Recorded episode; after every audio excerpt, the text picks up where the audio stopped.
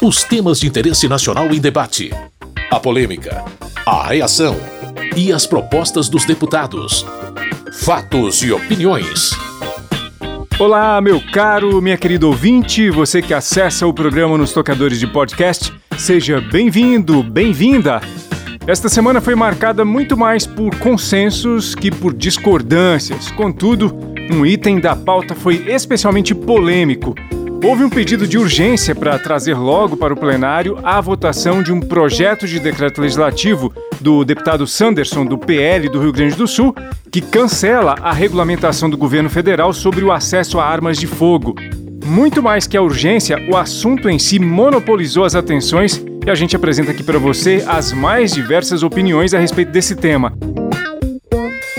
Para a deputada Érica Cocai, do PT do Distrito Federal, a decisão do governo é fundamental para a segurança das pessoas. Quem é que lucra com o armamento? Seguramente a indústria das armas. Muitas vezes penso que nós temos muitos despachantes bélicos que põem paletó e gravata porque a indústria das armas lucra. O crime organizado também. Porque a maior parte das armas que está com o crime organizado tiveram origem legal. Portanto, quem lucra? Porque nós defendemos as forças de segurança. As forças de segurança têm o um monopólio da arma e têm preparo para fazer a proteção da própria cidade. Mas você estabelecer e dizer que as pessoas têm que substituir o Estado, as forças de segurança e utilizar armas sem que tenham o preparo para isso, e para além disso, e uma briga de trânsito, que se tem uma arma, ela pode representar um óbito.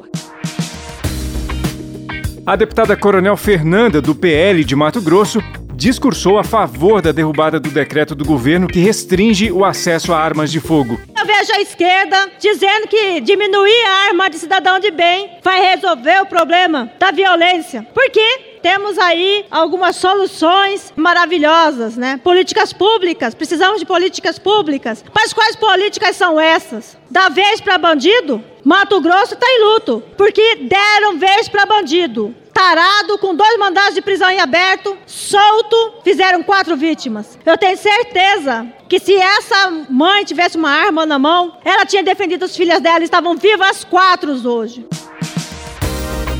Na opinião da deputada Jaque Rocha, do PT do Espírito Santo, a política governamental a respeito desse assunto está na direção correta. A política do governo federal tem se mostrado muito acertada no que tange a fazer com que apenas as forças de segurança tenham acesso efetivamente a armas de fogo. Nós entendemos que, para uma política de preservação de vidas, as armas não têm que ficar na mão dos cidadãos, ela precisa estar na mão das forças de segurança. É um debate que que é necessário ser feito com toda a sociedade, uma vez que, inclusive, o próprio monitor da violência tem demonstrado que as mortes em assassinatos têm caído cerca de 3,4% só no ano de 2023. Além disso, nós que temos visto o crescente número de feminicídios e crimes ditos acidentais de armas de fogo com crianças, é uma responsabilidade de toda a nação brasileira que rege em defesa da vida.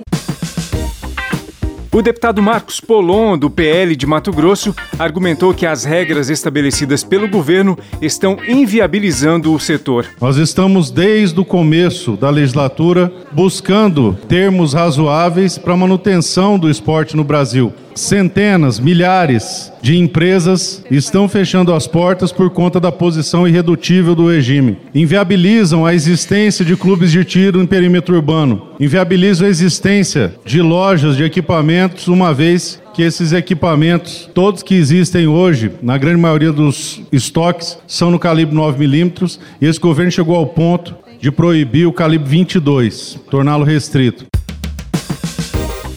No exercício da liderança do governo, o deputado pelo PT de São Paulo, Alencar Santana, defendeu a decisão do presidente Lula. O governo vota não a essa urgência, contra esse decreto legislativo que quer derrubar o decreto do presidente Lula de regulação, de limitação ao uso de armas no país. Olha só, pontos importantes e sensíveis do decreto. Um dos pontos que querem derrubar é que pode ter clube de tiro a menos de um quilômetro de qualquer escola. Ora, uma coisa não combina com a outra. Não há sentido algum. E os números de homicídio diminuíram no país já nesse primeiro semestre. Portanto, qual a lógica desse parlamento derrubar um decreto importante que regulou a fiscalização, o uso, o porte de armas no país e também o funcionamento dos clubes de tiro?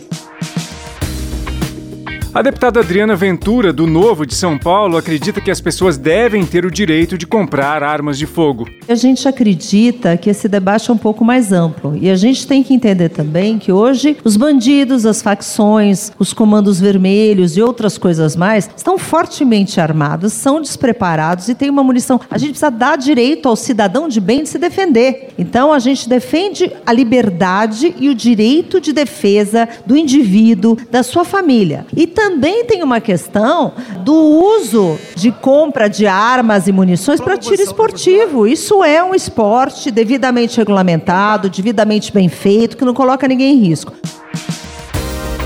Sanderson, o autor do pedido para cancelar o decreto do governo sobre o acesso a armas de fogo e deputado pelo PL do Rio Grande do Sul, reprovou a iniciativa do presidente da República. São 700 mil atiradores esportivos do Brasil, pessoas idôneas, que não são atiradores profissionais, são profissionais liberais, médicos, advogados, engenheiros, funcionários públicos, produtores rurais, policiais, que nos finais de semana usam os estandes de tiro no Brasil para praticarem um esporte muito antigo e tradicional no Brasil, inclusive. A primeira medalha olímpica brasileira veio do, do tiro esportivo, do fogo central. Então, quando editaram esse decreto, nós já já no dia seguinte apresentamos o projeto de decreto legislativo 03 para que o parlamento, então, Câmara e Senado, revogasse esse decreto, que na nossa visão era um decreto absurdo, com inconstitucionalidades, há vários pontos ali que são inconstitucionais, mas que tinha um nítido viés de revanche e de vingança. O pedido de urgência para que fosse votado mais rapidamente no plenário o projeto cujo objetivo é sustar a regulamentação federal sobre o acesso a armas de fogo por pessoas comuns foi rejeitado. Faltaram três votos para chegar aos 257 necessários para aprovar o requerimento. A deputada Fernanda Melchiona, do PSOL do Rio Grande do Sul, comentou esse aspecto específico da votação. Queria registrar os deputados da extrema-direita que quem insistiu em votar o requerimento de urgência desse PDL, que flexibiliza o porte de armas, que tem gerado tanta violência, aumento de feminicídios, infelizmente acidentes com crianças, infelizmente qualquer briga de trânsito eventualmente terminar num tiroteio, enfim, liberar a arma significa mais violência. O que a gente precisa é efetivamente políticas públicas que enfrentem um problema gravíssimo da segurança pública no Brasil. Eles pediram regime de urgência a votação e perderam. Então, como te disse, por três votos não foi aprovado o pedido de urgência para que fosse votado mais rapidamente no plenário o projeto que pretende derrubar a regulamentação governamental do acesso a armas de fogo. Fatos e opiniões. Outro tópico que chamou atenção no plenário, assim como de todo o Brasil, da América do Sul e talvez do mundo, é um contencioso envolvendo a Venezuela e a Guiana, que fazem fronteira com o norte do Brasil. O presidente venezuelano Nicolás Maduro fez um plebiscito no país para saber, entre outras coisas, se o povo apoiaria a anexação de uma parte da Guiana chamada de Essequibo. Há mais de 100 anos há essa controvérsia entre os dois países em relação a esse tema. Por ser um evento muito perto do Brasil, vários deputados comentaram a questão.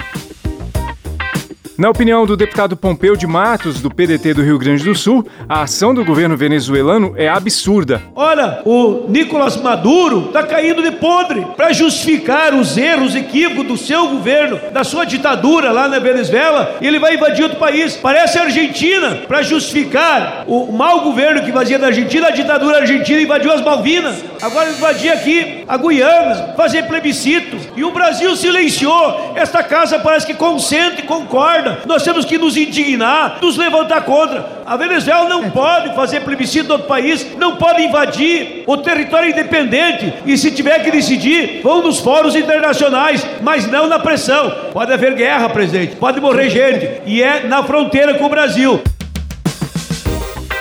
General Pazuello, deputado pelo PL do Rio de Janeiro, também discursou a respeito desse tema. Nós estamos vivendo um momento delicadíssimo na geopolítica mundial, em vários lugares. Rússia em guerra com a Ucrânia, Hamas em guerra com Israel, China com risco real de ações em cima de Taiwan, Coreia do Norte e Coreia do Sul em tensões agravadas, guerra civil no Sudão e agora essas disputas estão chegando nas nossas fronteiras. A Venezuela está a um passo de invadir a Guiana. A Guiana e a Venezuela fazem fronteira com o Brasil. O objetivo da Venezuela é anexar a região de Essequibo, uma disputa de mais de um século. Isso traz para o nosso país o risco de ter sua soberania violada.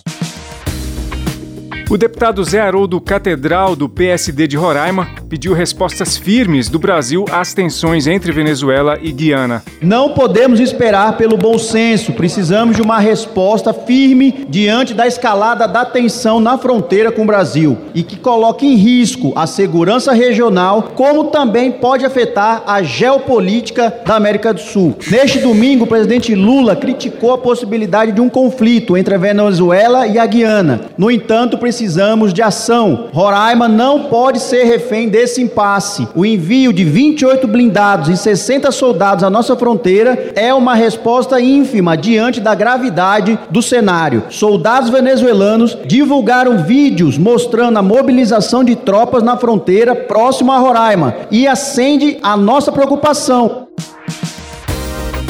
Chico Alencar, deputado pelo pessoal do Rio de Janeiro, falou sobre essas controvérsias. Acabei de ouvir que o presidente Lula já teve uma reunião grande com o ministro das Relações Exteriores, Mauro Vieira, se encontrou lá em Dubai ou aqui no Mercosul com o presidente da Guiana, tem feito gestões para que essa contenda histórica, não começou ontem, entre Guiana e Venezuela, seja resolvida de modo inteiramente pacífico. É isso que buscamos.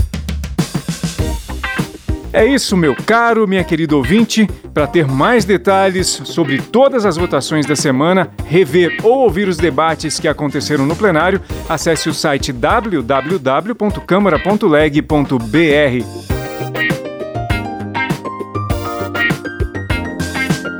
Como se diz no plenário, nada mais havendo a tratar, termina aqui o Fatos e Opiniões de hoje. A sonorização do programa é de Tony Ribeiro. Muito obrigado por sua audiência, você que nos ouve aqui no seu rádio ou nos agregadores de podcast. Tudo de bom e até a próxima semana. Fatos e opiniões. Os temas de interesse nacional em debate. A polêmica, a reação e as propostas dos deputados. Produção e apresentação: Carlos Oliveira.